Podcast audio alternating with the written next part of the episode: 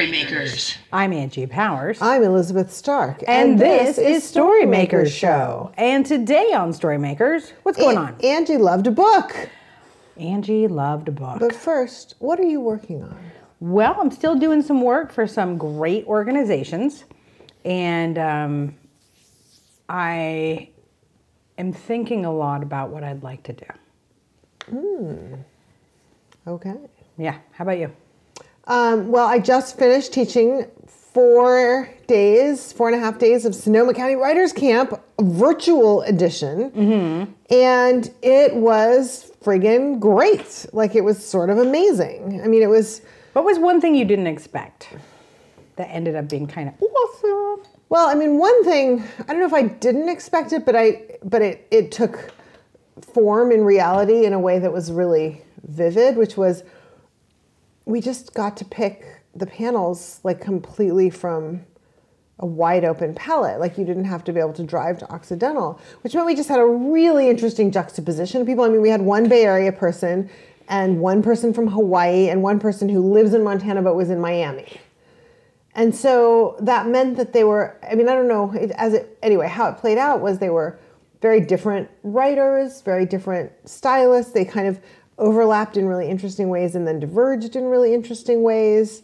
And um, it was cool. That's awesome. Yeah, I know. I'm always looking for the thing that this challenge uh, offers as a new opportunity. So it sounds like, you know, one of the things is, you know, I know you invite people up to Occidental Arts and Ecology, gorgeous place, beautiful, but it does really limit the number of people who can take the time to come and be part of that activity. So this way you were able to kind of really extend that. I'll be curious to see how how it might play out in future camps. Yeah, well, we're going to do it again. We're going to do another virtual camp at the end of February. I know, I but I'm just actually imagining because you have that there's that big meeting room. Mm-hmm.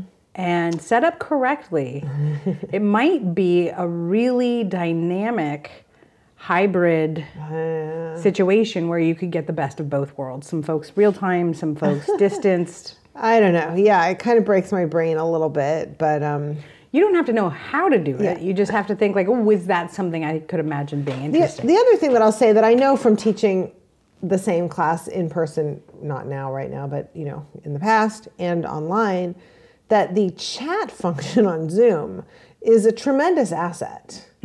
And the way that my brain in particular works is that I, um, I can sort of be reading something, thinking about my response to it, typing in my response, and then moving on to the next thing. And so at the end of one of the sessions, I did like a laser edit, and like, and my, one of my students, Maureen, was like, "This is what like this is the why we pay the big money for craft class or something." She was just like, "This is Elizabeth's laser edits," because I just it's one of the things I can do is that kind of multitasking, many voices. I, I like I love it.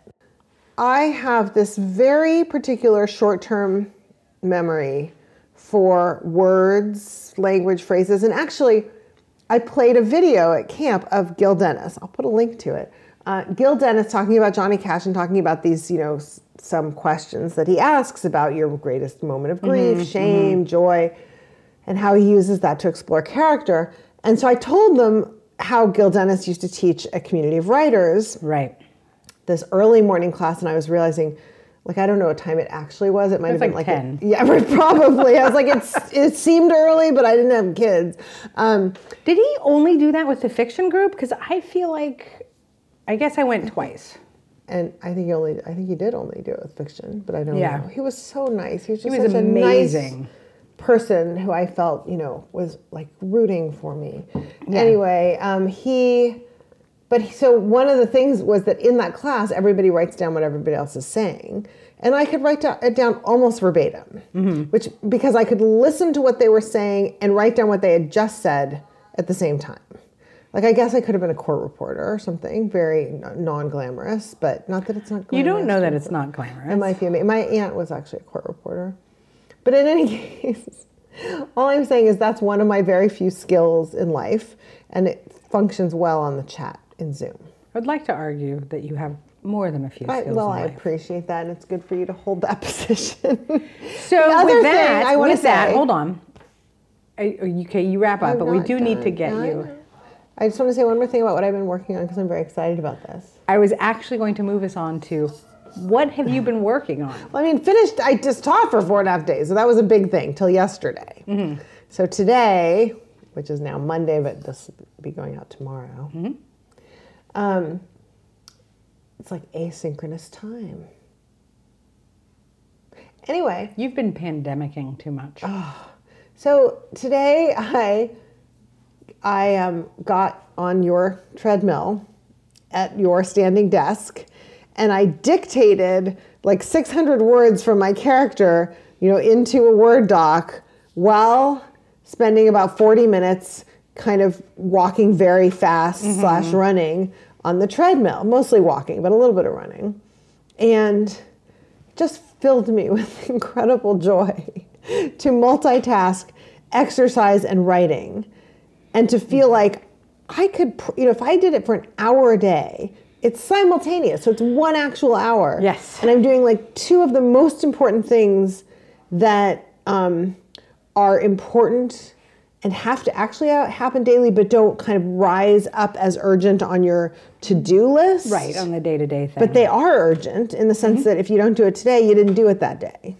And actually, I think what is interesting, uh, one of the things I'm sort of noticing, I so just because you brought up the dictation piece, is one of the things is I'm sort of struggling with when I sit down to write. I now am noticing there is this very intense, you know, pushback from my brain when I am typing. And if I can go in and dictate a draft of something, then I'm like, okay, great.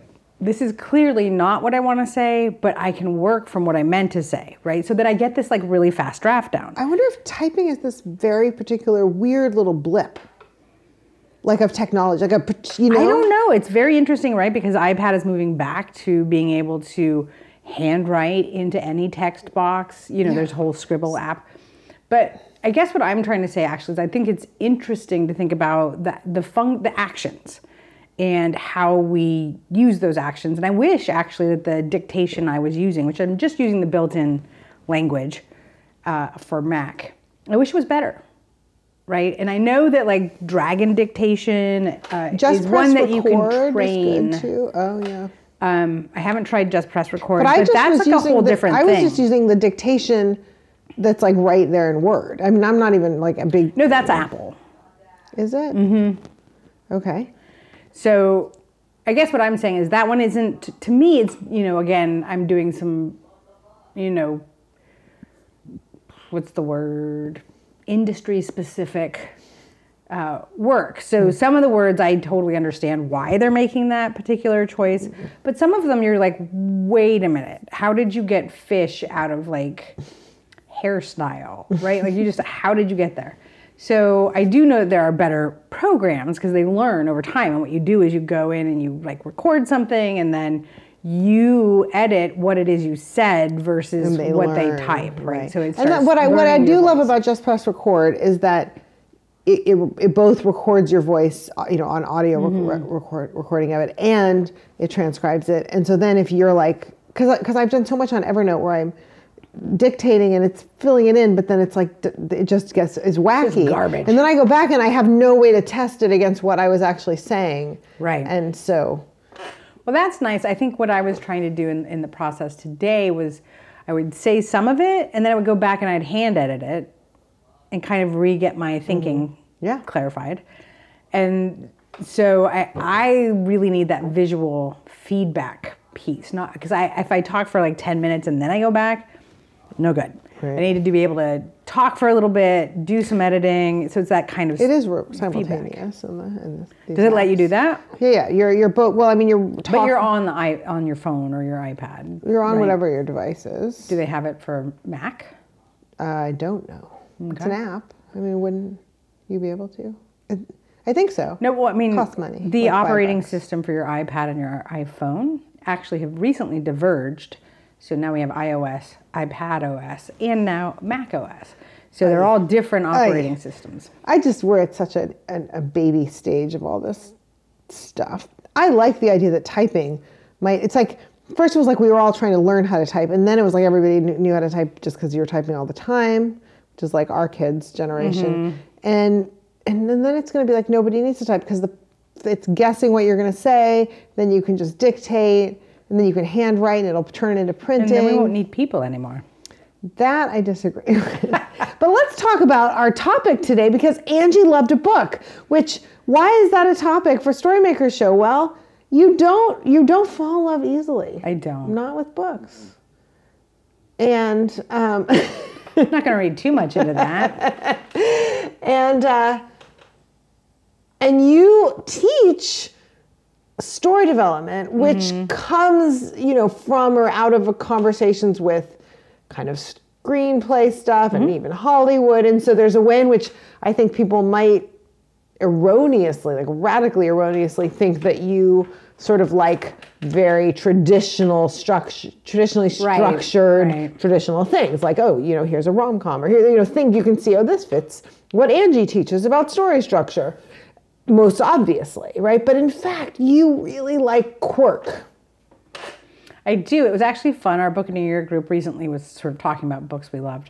And I mentioned The Hearing Trumpet and um, by Lenore Carrington, which I have not read since. i found it I in my recent in- reorg of our books Yeah, but that's one I don't want to let go of. I should go back and read it. I but I do it. I do like weird. It's true. yeah And So I'm not sure why. all right so do. tell us the title and author of the book you fell in love with this Well, the book I fell in love with this week was um, Nothing to See Here by kevin wilson by Kevin Wilson. And, you know, I listened to it. So I also want to be really clear about that, that, that I do think the performance of an audiobook can make or break your ability to engage with it in Yeah. a very intense way. it's true there are some people who are amazing Yes. And, um, You Okay, know- we just, I'm sorry, we've probably said this a million times, but I just, we have to mention Stockard Channing. Stockard Channing, Beverly Cleary's whole Ramona series.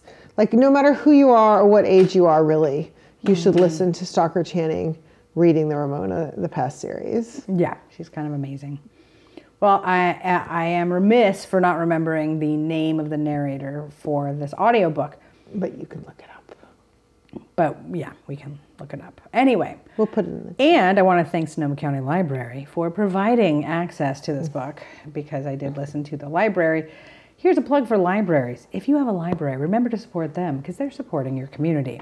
Okay, with that, um, so and you know, like our library just made a connection with Tutor.com to help families get access to additional tutoring outside of their school Right, stuff. So look at your uh, library, and if you're not someone who can support it, there may be uh, resources as well. Well, if yeah, if they, For whether or support not you. I mean, yeah. you can get you can rent videos and and books and you know audio movies, we have a and, Kanopy. Yeah, I mean, it's, amazing. amazing. Yay, public libraries. Yay, public! This is like what good government is all about. Yes. But so, uh, with that, I.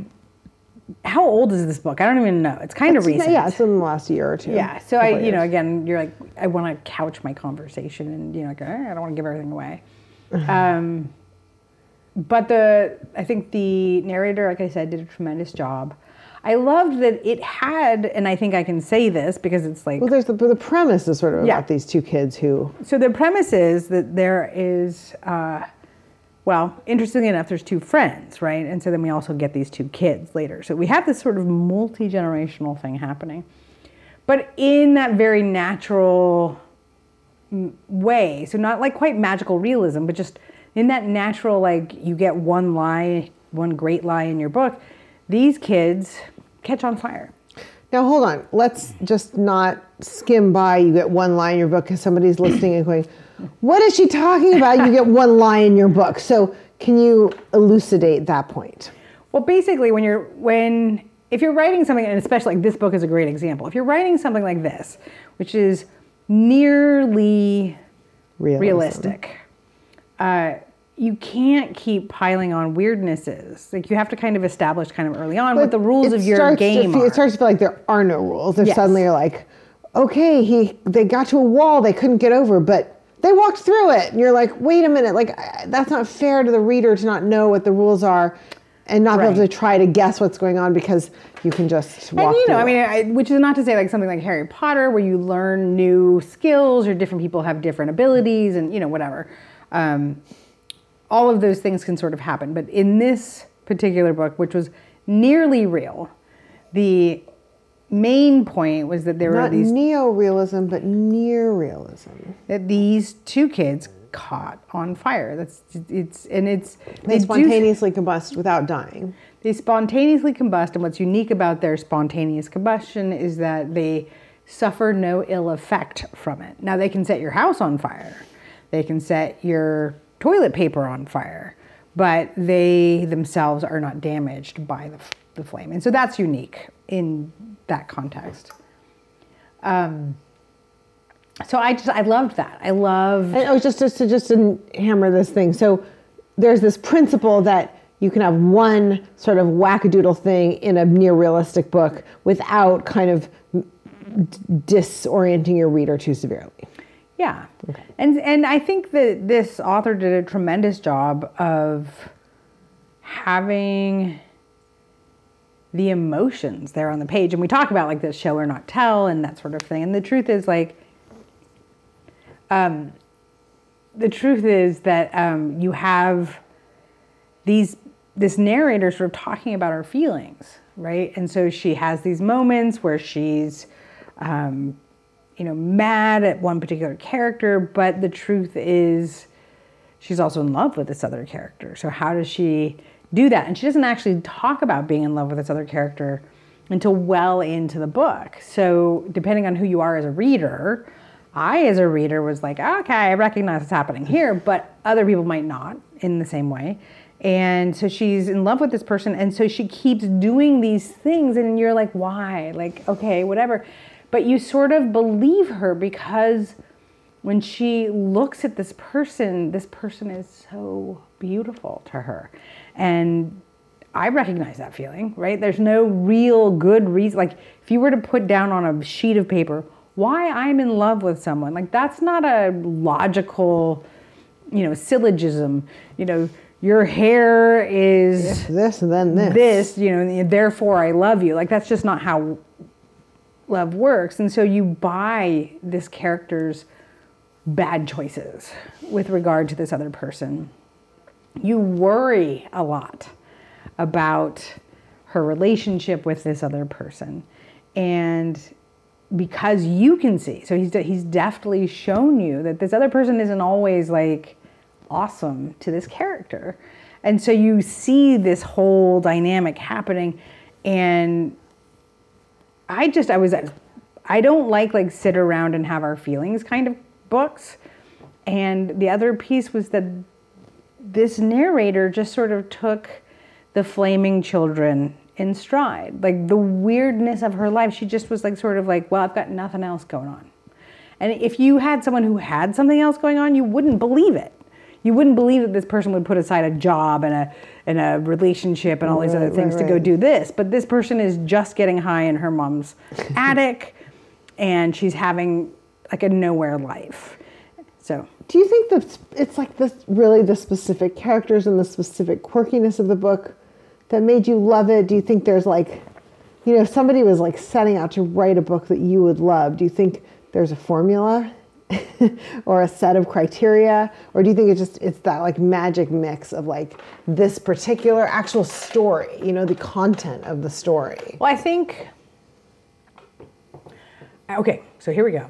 What does Lenore Carrington and Kevin Wilson, Wilson what do what, what, what do they have in common? Those two books.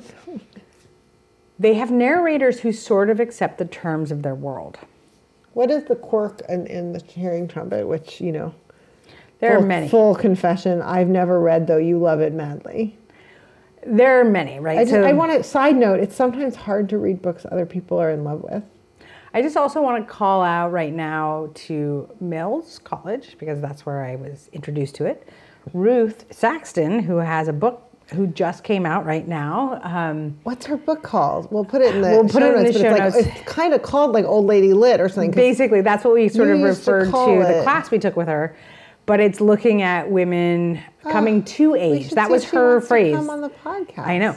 Coming to age uh, rather than coming Oh, of age. coming to age. Yeah, so she has this. I don't know if that's her title. I don't remember that. No, no, she no, used that called- phrase. It's more called something like Old Lady Lit or Yeah, yeah. or something. So anyway, so that's where I. So I just want to say, education has benefits. That's one of them. I was introduced to a book I loved, and also a shout out to Jennifer Soloway, who's now an amazing agent, but at the time also did an entire like diagram of memento mori which was a different book we read and had like great insights into into hearing trumpet. And it was really fun to have like that level of reader someone who was gonna just be an amazing reader.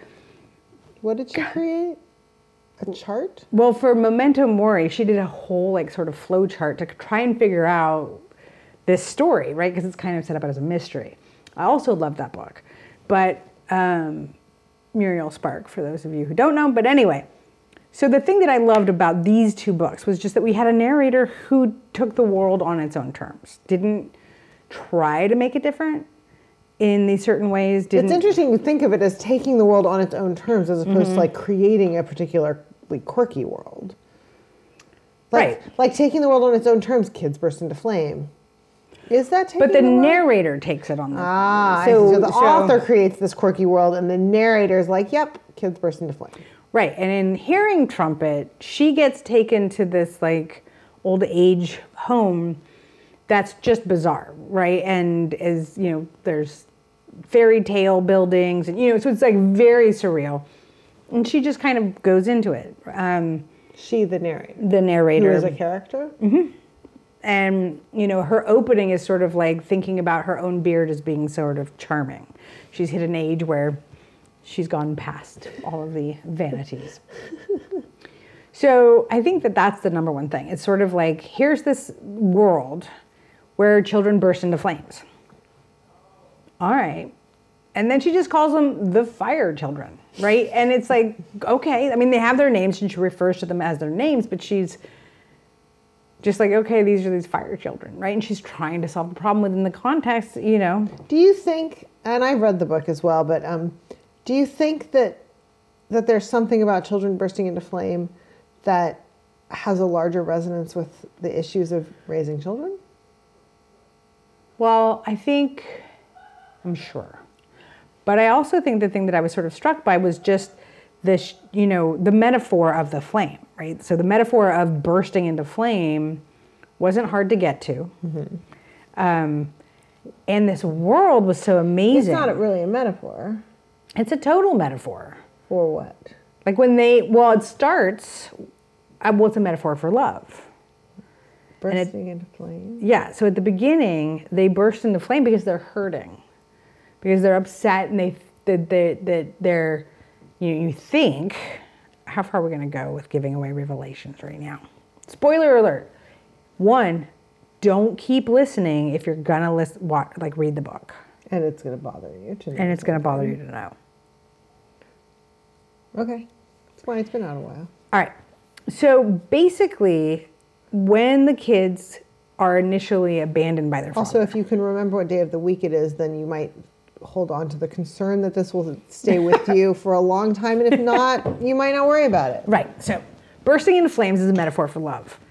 In the beginning, you think it's because their fathers abandoned them that they've done all these things. Then you learn that their mother has died, right? And so they have, you know, it's like, oh, and then you think, oh, they get, they burst into flames when they're upset. They burst into flames when they're upset. But then you learn that their mother committed suicide.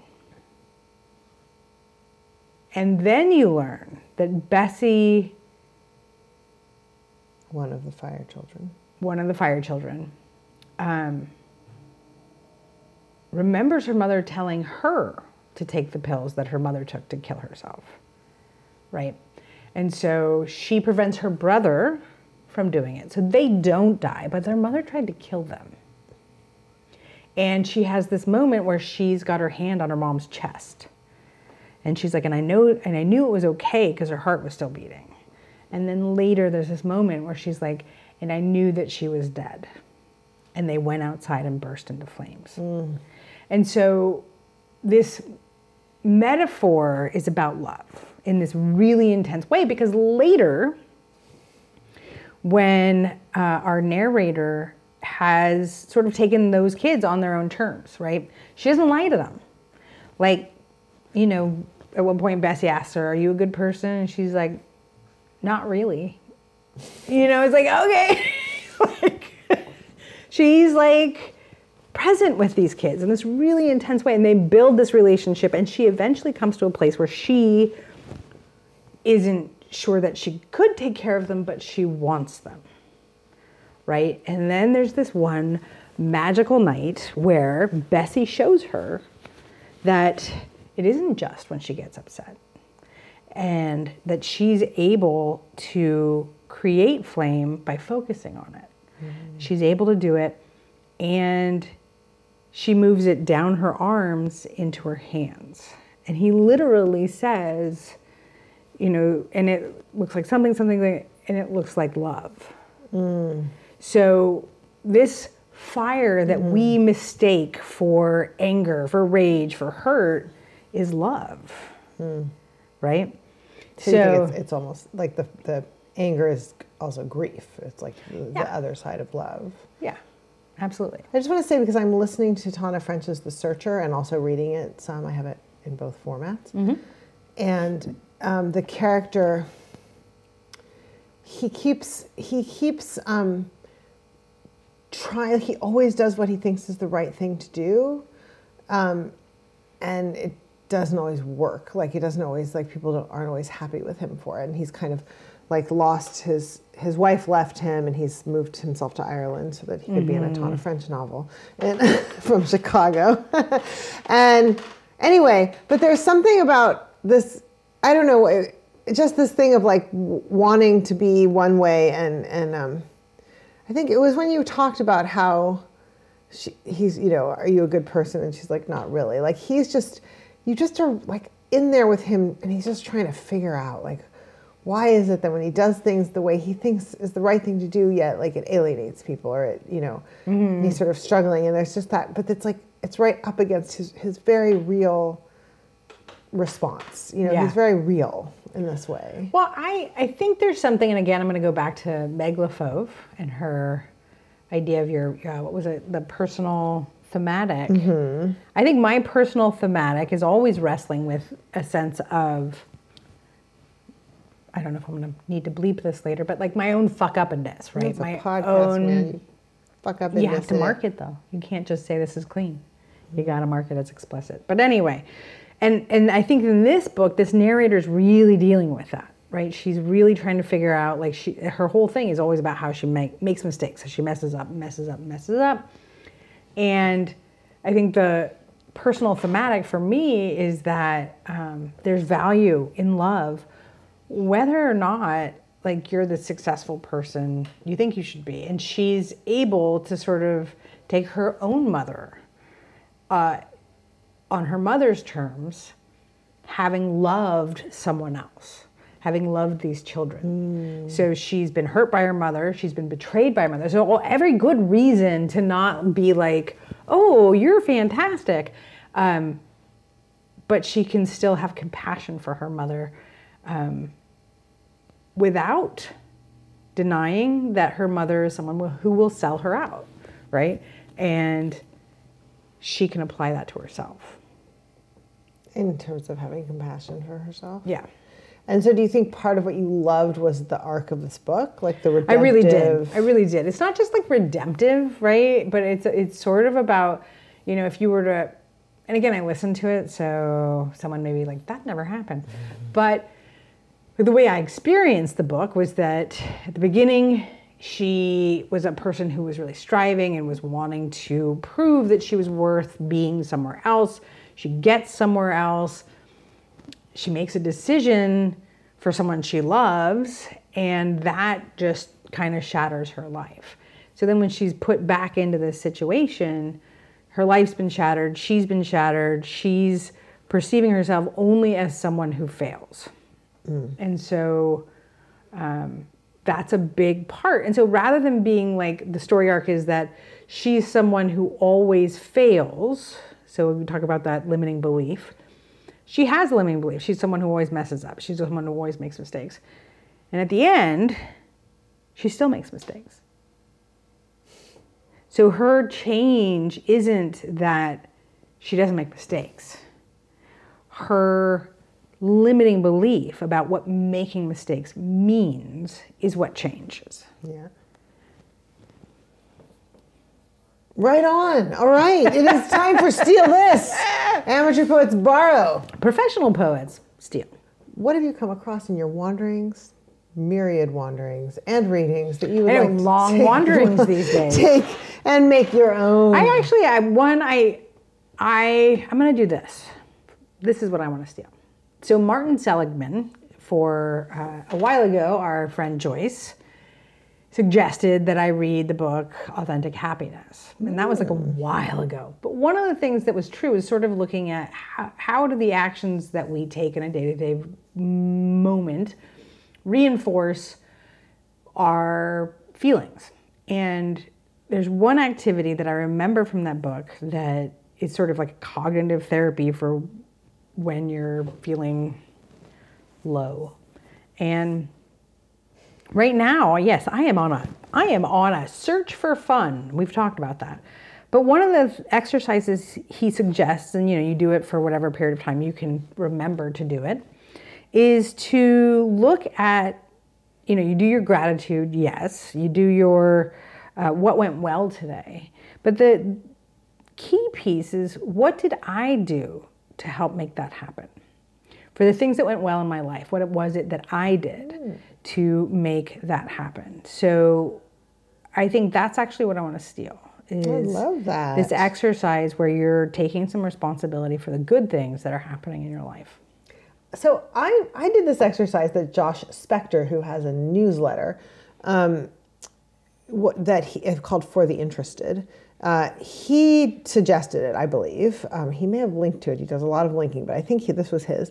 And it was to write, um, and I talked about it at some point in my newsletter, but it, was to write, um, it was great, and then just write like five things. It was great. It was great this. It was great this. So I do this like Well, what is great this? Tell give me an So example. like things. it was great to do Sonoma County's Writers Camp. You know, it was great to see people that I don't get to see all the time that I love. It was great to um, clean the cabina in our backyard. That's what we call it. It's like an, a wrong term. Um, and and hang out there, right? So like just things like that. It was great. It was great. It was great. You do 5 It was great. Then you do five. It is great. And so those tend to be like it is great, you know, the kind of things that are ongoing, or like Mm-hmm. it's great that I have this house. It's great that I have this family. It's great, you know what I mean? Like right, that's a gratitude. It is a kind of a gratitude one that it is, and then you do it will be great, Mm-hmm. which is kind of this very like forceful projection. Noon and one second on January 20th. It will be great. Well, and there were times before the election when I was like, it will be great, like it will be great to have a new president. Like it will be great to have a president elect. Like I, so you know, Yeah, it's kind of interesting. So is there a next piece to that or is it So okay, so you were talking about the exercise. Mm-hmm. Say yours again. Well, his exercise is sort of like what went well today and what was my part in So, that. so I actually want to steal that too. And and and in my it was great. I want to look at like what did I do to help that along. Mm-hmm. What do I do to contribute to that? What can I do to build that? So I'm It's kind of not what it stealing what can you do. do. It's not what, What I did can do. do. It's looking back at what went well and taking responsibility for the positive things in your life. Because I think we all sort of take responsibility for the crap, but very rarely do we say, you know what? Oh my gosh, like, yes, I feel so grateful for this. And my intention, my work, my contribution was part of what made this. I love it.